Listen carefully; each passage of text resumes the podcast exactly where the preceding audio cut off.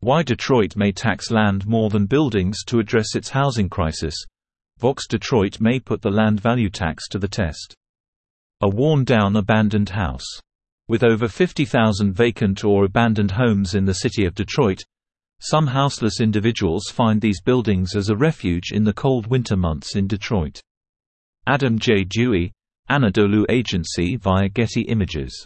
Rachel M. Cohen is a senior reporter for Vox covering social policy. She focuses on housing, schools, labor, criminal justice, and abortion rights, and has been reporting on these issues for more than a decade. Over the last six months, an obscure housing policy idea has emerged as one of the most talked about proposals to revive Detroit, Michigan, an idea that could potentially spur development on T. He city's vast amount of vacant property as well as lower the city's punishingly high taxes on homeowners. Economists are buzzing with interest, and the city's mayor, Mike Duggan, is all in. Meet the land value tax, a form of taxation rarely tried in the United States despite being popularized globally by an American political economist in the 19th century. Versions of the tax have been implemented in countries all over the world, including Mexico, Denmark, Singapore, Russia, and Taiwan. For nearly all of U.S. history, American property taxes have taken a pretty standard form. Individuals pay a tax based on the assessed value of their land, buildings, and any other improvements to their property combined. If you renovate your house and make it nice. Ah, for example, your overall property tax could go up. The proposed land value tax in Detroit, by contrast, would effectively tax land at a higher rate than any buildings or amenities on the property. Mayor Duggan, who is spearheading the effort, hopes this land value tax idea will incentivize development on blighted property as well as offer some tax relief to homeowners, who bear some of the highest rates in the country. The Duggan administration estimates that under his proposal 97% of Detroit homeowners will see an average decrease of 17% in property tax. The proposal is not about lowering taxes generally, but about increasing taxes on those who own vacant land, a big problem in the city, and decreasing future taxes on people who develop their land. I think it is an important idea for any place where people are holding onto valuable land that could be used for more productive purposes. James Hohman, the Director of Fiscal Policy at the Mackinac Center for Public Policy in Michigan, told Vox.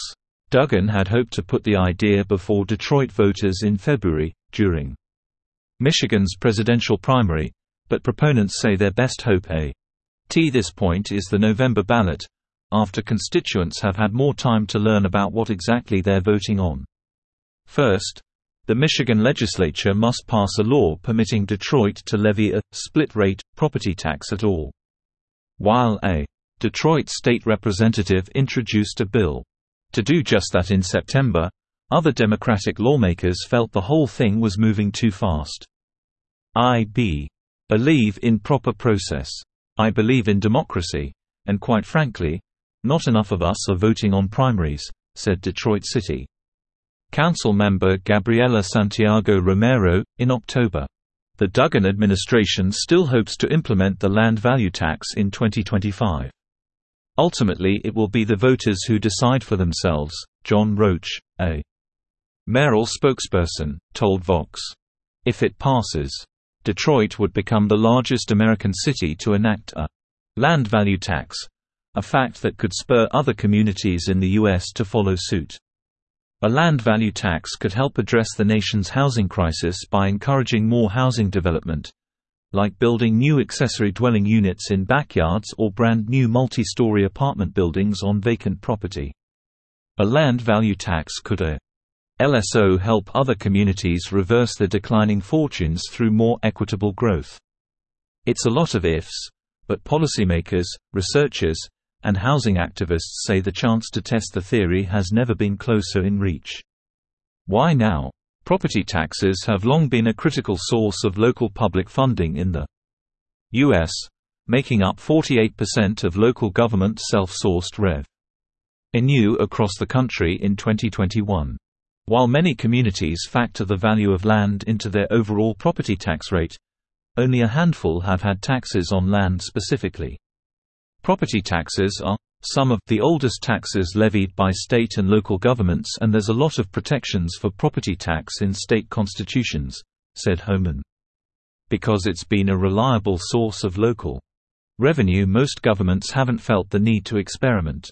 But a number of factors. In Detroit, in addition to the city's steep property tax rate on homeowners, have helped make the city a more ripe candidate for a land value tax. Detroit has had a declining population for decades, peaking in the 1950s at 1.85 million, and has been grappling with large amounts of vacant land under private, public, and non-profit ownership. About 17% of Detroit's 138 square miles is vacant.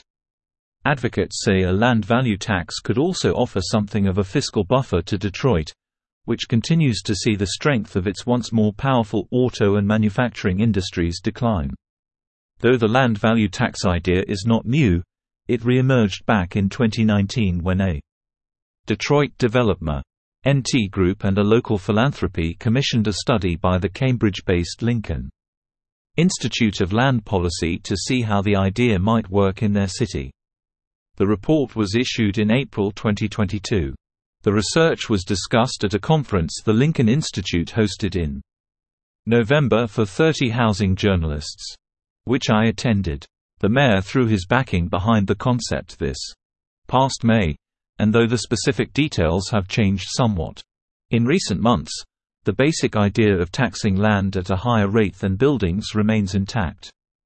According to the Detroit Free Press, those who would be hit the hardest under the proposal are land speculators who own vacant lots, owners of empty and decrepit buildings, owners of scrapyards and auto salvage yards, and park ing lot owners.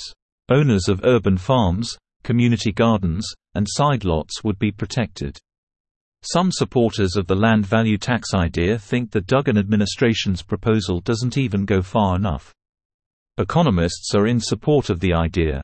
In November, the University of Chicago's Kent A. Clark Center for Global Markets published a poll of 41 leading economists around the world, including four Nobel laureates, and 83% agreed or strongly agreed that the land value tax would boost Detroit's local growth over the next decade. 53% agreed or strongly agreed that Detroit's proposal would enhance incentives for owners to develop land. One reason Detroit may be able to take a more radical-seeming step on land taxation is that Detroit's status quo UO is not working very well for the city government. The study conducted by the Lincoln Institute of Land Policy found that in 1959, Detroit's property tax raised over $1 billion, when adjusted for inflation. Sixty years later, that number was just $119 million. If this was 80% of our revenues, we'd be a lot more nervous, Jay Rising, Detroit's chief financial officer, told The Economist. Despite raising less overall from property taxes compared to the past, the city's high rate has been brutal on low-income homeowners, who also often suffer from inaccurate assessments of their property's value. One study published in 2019 found that one in four city properties went into tax foreclosure between 2011 and 2015 due to owners falling behind on their bills. The land value tax W. Old in theory offer relief to homeowners, and reduce the amount of foreclosures in the city. Advocates point to the experience in Pittsburgh as the strongest evidence in the U.S. that this is worth trying. Pennsylvania broadly has the longest history of implementing split-rate land value taxes with more than a dozen Pennsylvania cities and school districts having adopted it. Pittsburgh, Ho. Weaver, which had a split-rate tax from 1913 until 2001, is the most prominent example. One study from 1997 found the land value tax played a significant role in boosting investment in downtown Pittsburgh, and helped the city avoid tax increases overall. Other research found that split-rate taxes in Pennsylvania encouraged denser housing development and influenced business formation decisions. Pittsburgh abandoned its split-rate tax in 2001 following a county-wide reassessment that dramatically increased land values, prompting a voter backlash. Pittsburgh had failed to keep up with accurate and routine tax assessments for decades, so then when they finally did one, homeowners were not pleased to see a massive spike in their property tax liabilities. The policy was seen as unfair because it went up all of a sudden, and policymakers abandoned it and used the split-rate tax as a scapegoat for bad execution, said Andrew Eustace, a housing policy analyst at the Niskanen Center. Pittsburgh's experience shows the importance of administrative competence in implementing good ideas. Some Democratic lawmakers in Michigan say they're concerned about Tar. King a policy gamble on a majority black city. Other Detroit constituents have expressed general distrust of the city's mayor and ideas he's enthusiastic about, arguing there are other reforms needed to stave off eviction and foreclosure. Roach, Duggan's spokesperson, said Michigan's Democratic House Speaker Joe Tate indicated he will bring up the Detroit land value tax idea for a vote in January. The next step after that would be for the Detroit City Council to approve language for the proposal to be on the November 2024 ballot. Detroit has more problems than just one tax can solve. Given the experience in Pittsburgh and other Pennsylvania municipalities, few think a land value tax will be some sort of silver bullet for Detroit. Yet most experts believe it will still be ultimately a smart move for the city, and make Detroit more enticing to business, investors, and new residents. Alex Alsup, the Vice President of Research and Development at Regrid, a land parcel data company, said it's possible that speculators absorb the higher taxes and continue to leave their land vacant, an outcome that would be relatively disappointing. A better OTC. OME would be for the owner to either invest in their land or sell the lot to someone else who wants to. It's also possible, Alsup said, that the speculator gives up on paying their higher tax and the lot ends up in foreclosure. Tax foreclosure may not be the worst thing for speculator-owned vacant homes and land, so long as the city is prepared to exercise its right to take control of T. HISA properties before they actually reach the annual tax foreclosure auction, Alsup wrote recently in the Detroit Free Press. The next job would be a more thoughtful approach to getting properties into the hands of people who will put them into productive use. Some Detroit activists argue that a land value tax will fail if not paired with fixing the city's notoriously broken PR OPT assessment process, which often undervalues expensive homes and overvalues less valuable ones. Like a lot of American cities, Detroit has historically struggled with accurate and frequent assessments and particularly at the low end of the value spectrum, said Eustace, of the Niskanen Center.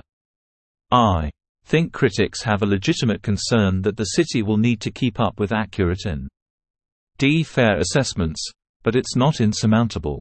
Though a land value tax might prove to be a political winner in Detroit, advocates acknowledge the political calculus might not be so optimistic everywhere. In some cases, it could seem very unfair to people who budgeted and invested under certain assumptions, and not every city will be able to tout a solid tax break to more than 95 per cent of homeowners. There are some places where the political cost may be too high, making it not worth it to incite backlash, said Hohman, of the Mackinac Center. Still land value tax proponents have their eyes on more than just Detroit, and the Motor City might just be the proof point they need. $5 per month. $10 per month. $25 per month. $50 per month. Other. Yes, I'll give dollar. 5 per month. Yes, I'll give $5 per month. We accept credit card, Apple Pay, and Google Pay. You can also contribute via